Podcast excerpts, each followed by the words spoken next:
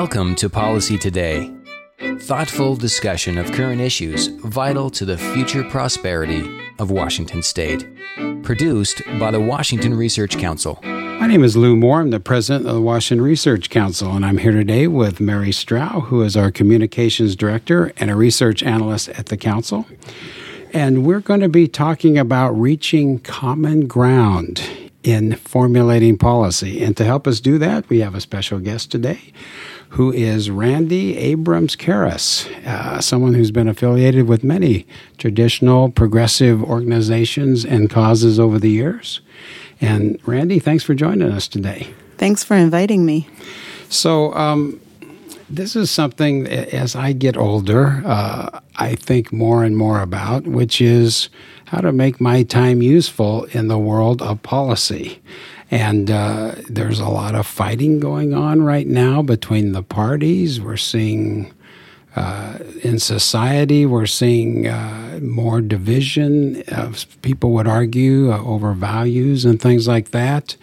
And, uh, you know, we look at the media today, and there's the phenomena of channel diffusion where people are watching two, three, four hundred different uh, uh, television outlets or video outlets to get their news, to to get their frame of reference on what's going on, instead of the three that uh, some of us grew up with. Uh, and so uh, the three networks. So uh, there's a lot going on out there, d- diffusing our ideas and our energies, and maybe pulling us apart. But are there some things that we can do to come closer together and to uh, to solve some of the very vexing problems that our society has today? Randi, what are your thoughts on this? It's interesting that you say that because Mary and I were just discussing um, how people, especially parent people our parents' ages, are getting their news um, that all the channels doesn't matter if it's Fox or CNN or MSNBC. They're all sort of repeating a variation on a theme um, and creating some hysteria and fear um, on a whole different level. And so recently, my mother was concerned about Sharia law becoming law of the land in different states or different municipalities around the country. And I said, that is not our big problem in this country. So stop watching the news and just go on with your life because Sharia law is not the problem. We have bigger problems in this country. Um, and I think that between social media and act, we're all sort of acting in a, an echo chamber. We like to talk to ourselves and we don't want to hear any disagreement with each other. And the 24 hour news cycle where everybody is sort of repeating the same story so no one gets scooped. Um, I think that we've come to, and the standstill and the partisanship that's become endemic in Washington, D.C. and becoming coming even closer to home in Washington State. Yeah, I think that it's time to find a better way.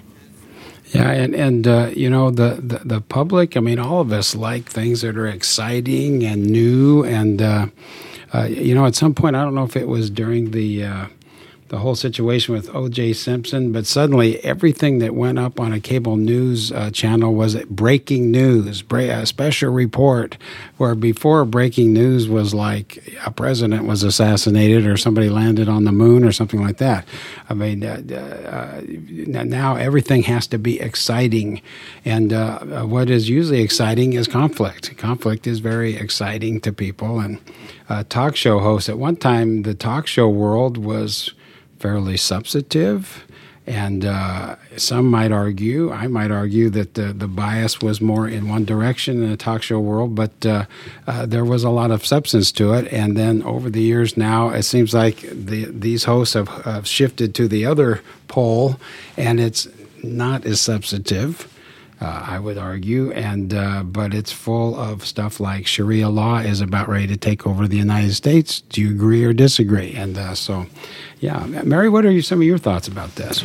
Um, well, following on what Randi mentioned about the echo chamber, I think it's it's one of there's a benefit certainly to having more information because you it's more readily at your fingertips. You can find out.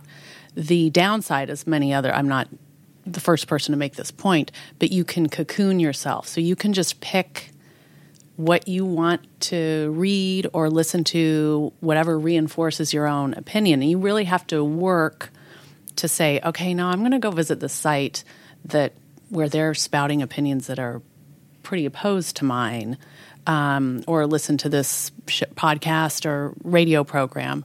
Um, so it's it's it is it's super easy to just have that reinforcing, comfortable uh, news environment, um, which then of course lends itself to when you're con- actually confronted with someone who holds opposing views, it can be much more of a shock to the system. I mean, I've certainly experienced that as a Republican growing up in Seattle, mm-hmm. where what? But for you know, for anybody, I think.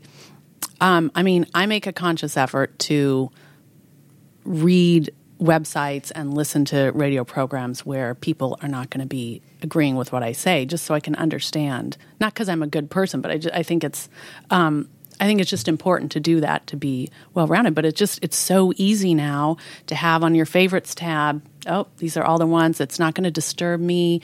Um, I'm not going to be offended. I'm going to stay in my comfort zone, and I'm just going to be reinforced in what I already believe. Um, so that's definitely the downside of this explosion of information. So it comes to, I'm wondering why we need this? I mean, is this a need that we need to just be mirrored constantly? Um, what is it about modern life? Is it a is it part of modern life that we're just so stressed, or is there something that's making us just seeking comfort constantly rather than going the extra step to find out what the other person is thinking, even if it's different or uncomfortable from your own? opinion or your own values.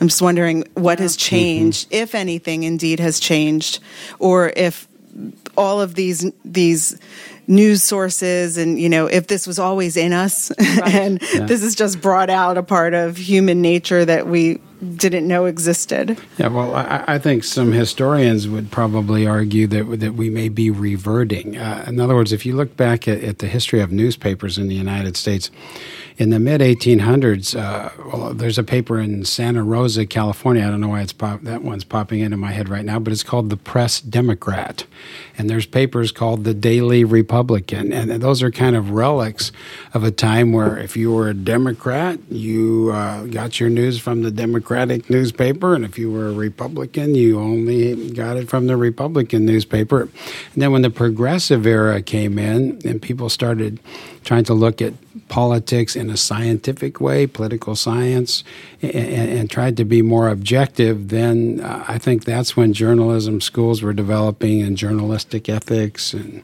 trying to select evidence properly and being unbiased, things like that. And, and, and those are values that I think most Americans at some level think are important and believe or hope that journalists uh, and other people that disseminate news uh, that they have those values.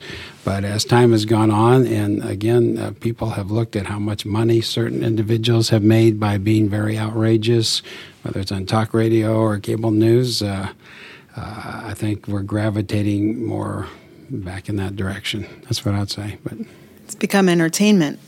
Mm-hmm. And then uh, certainly that that can't help but have an effect on the political realm and the policy realm.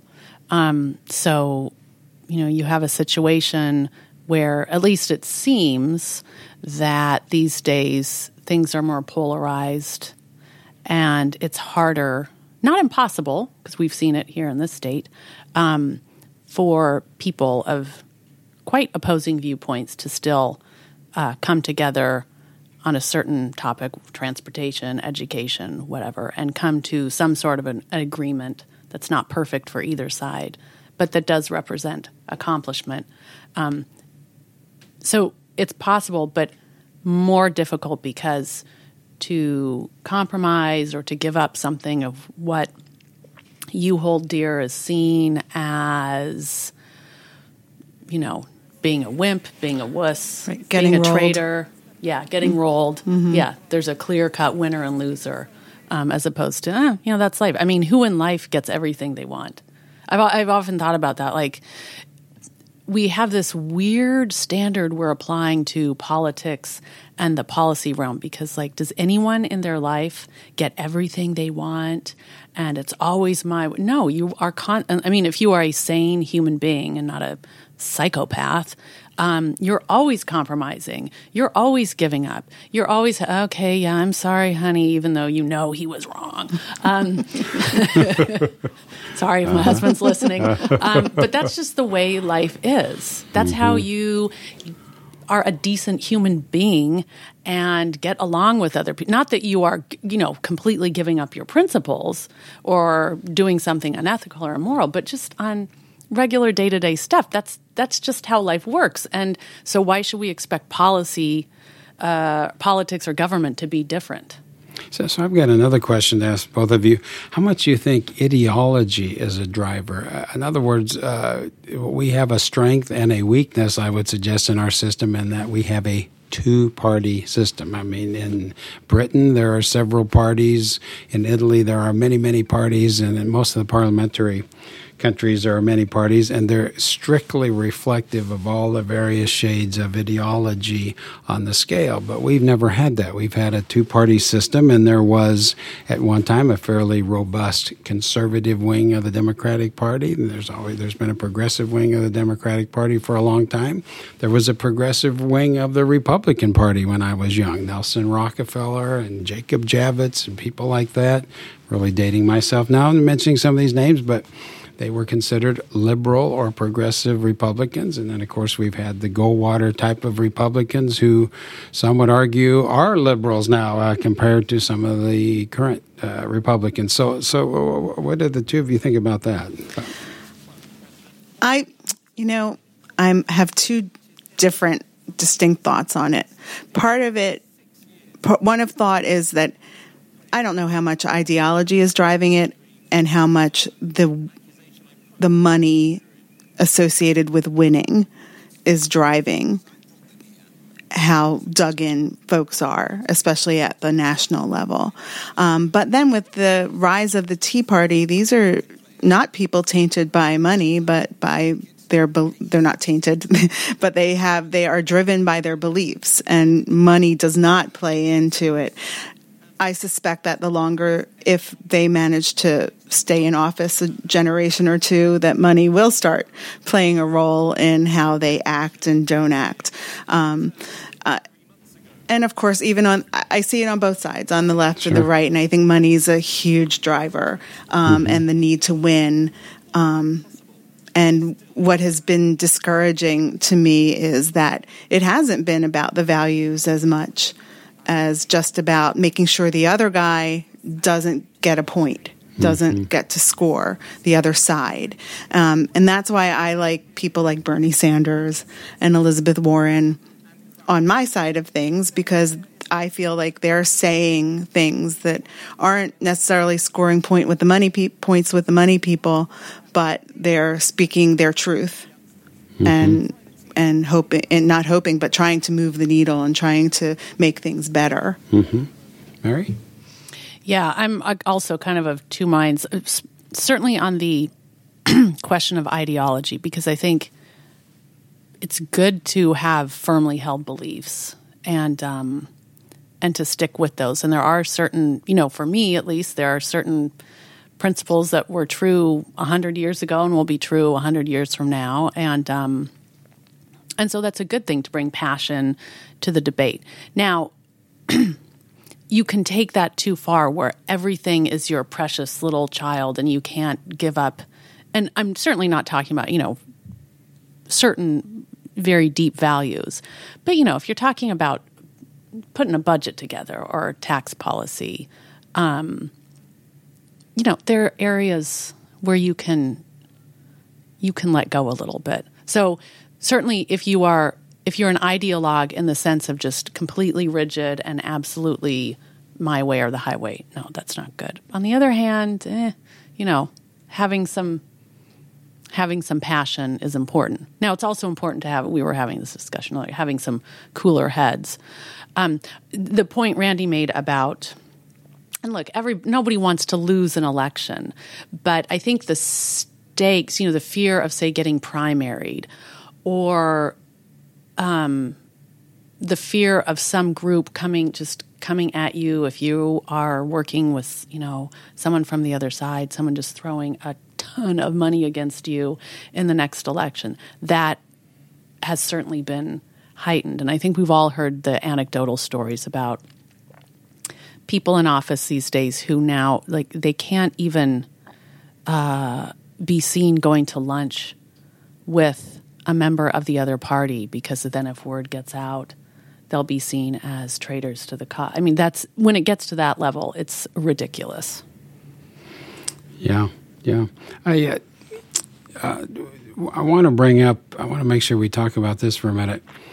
I would argue that when we talk about channel diffusion, we talk about being passionate, talk about uh, even the issue of money in politics.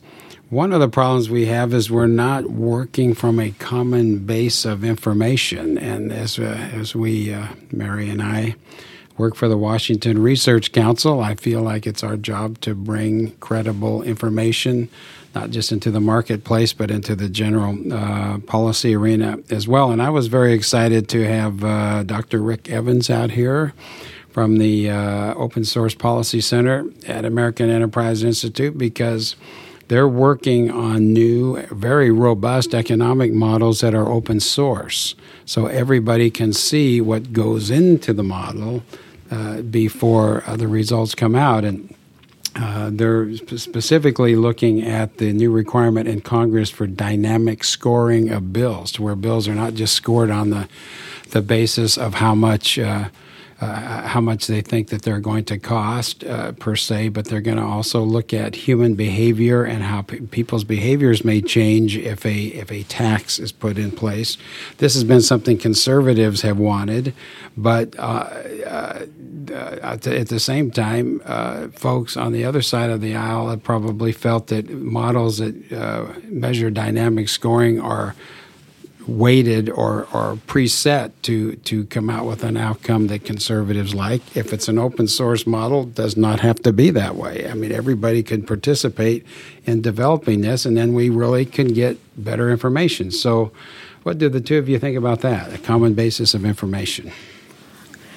I think it's a great idea in theory, but when I think about open source and everybody gets to contribute, my cynical mind goes to there will be gridlock because there will both sides will want to prevail and then we wind up where we are in lots of policy arenas where you know you have to trust you have to trust and that's sort of the basic thing. You have to trust your source um, and trust the messenger.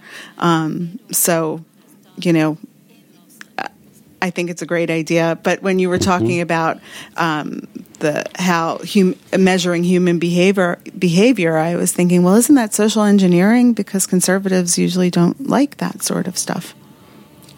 they certainly don't. But uh, I, but, but, but, what I was referring to is, be, in other words, if you pass a different kind of tax, will somebody not invest? See, this is an argument made now that, uh, well, uh, this company will not come to Washington if you do X or Y.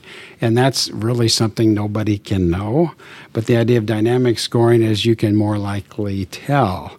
And uh, how, how that is accomplished, though, is uh, depends on what's input in the model. And that gets back to where I think that this issue about dynamic scoring is bringing open source modeling to the fore because it's never going to work without a level of credibility that would come from people at various points on the spectrum being able to alter. Because it's not just looking at how uh, what was input in the model. Somebody with when open source modeling somebody else can put other data in a model.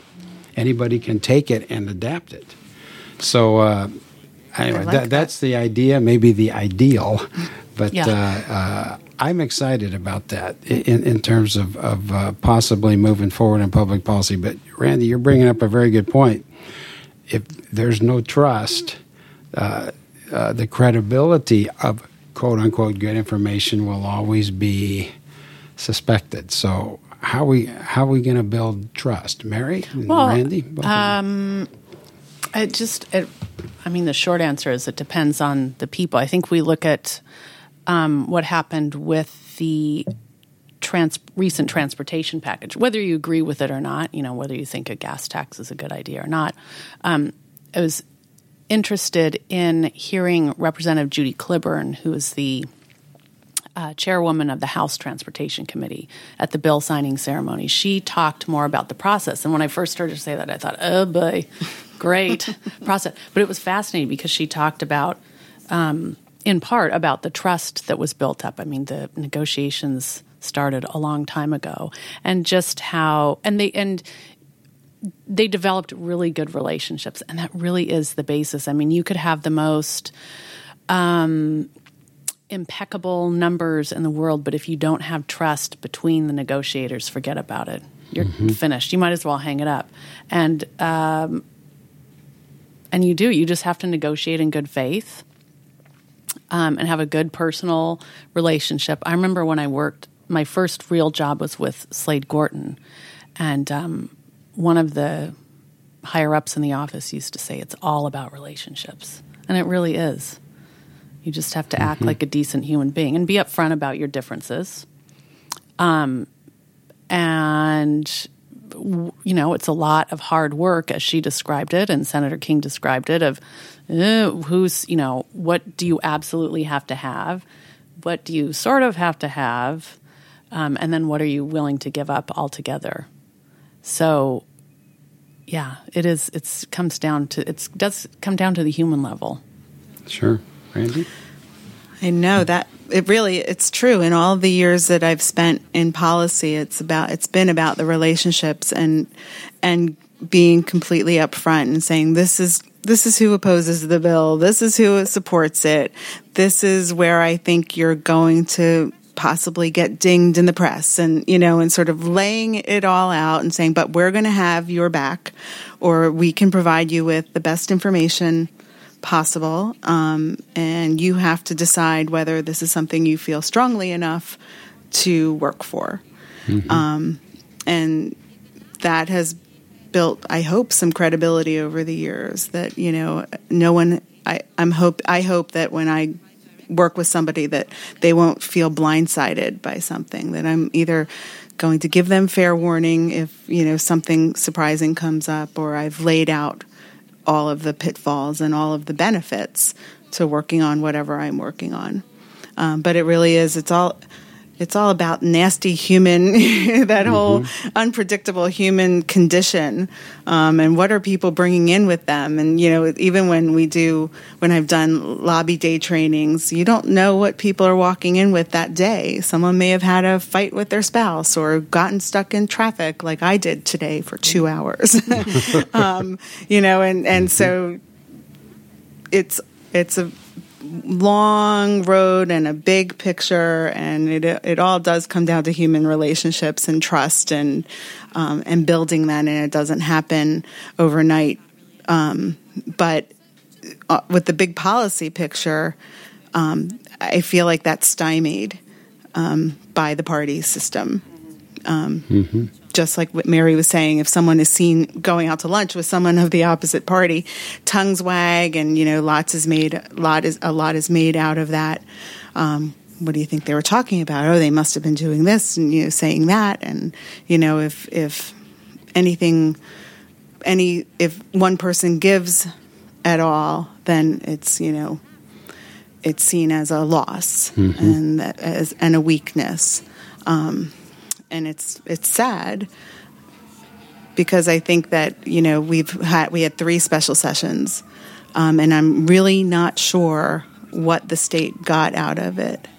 Um, I'm not sure that the budget that came out of the third special session couldn't have been negotiated in the regular session.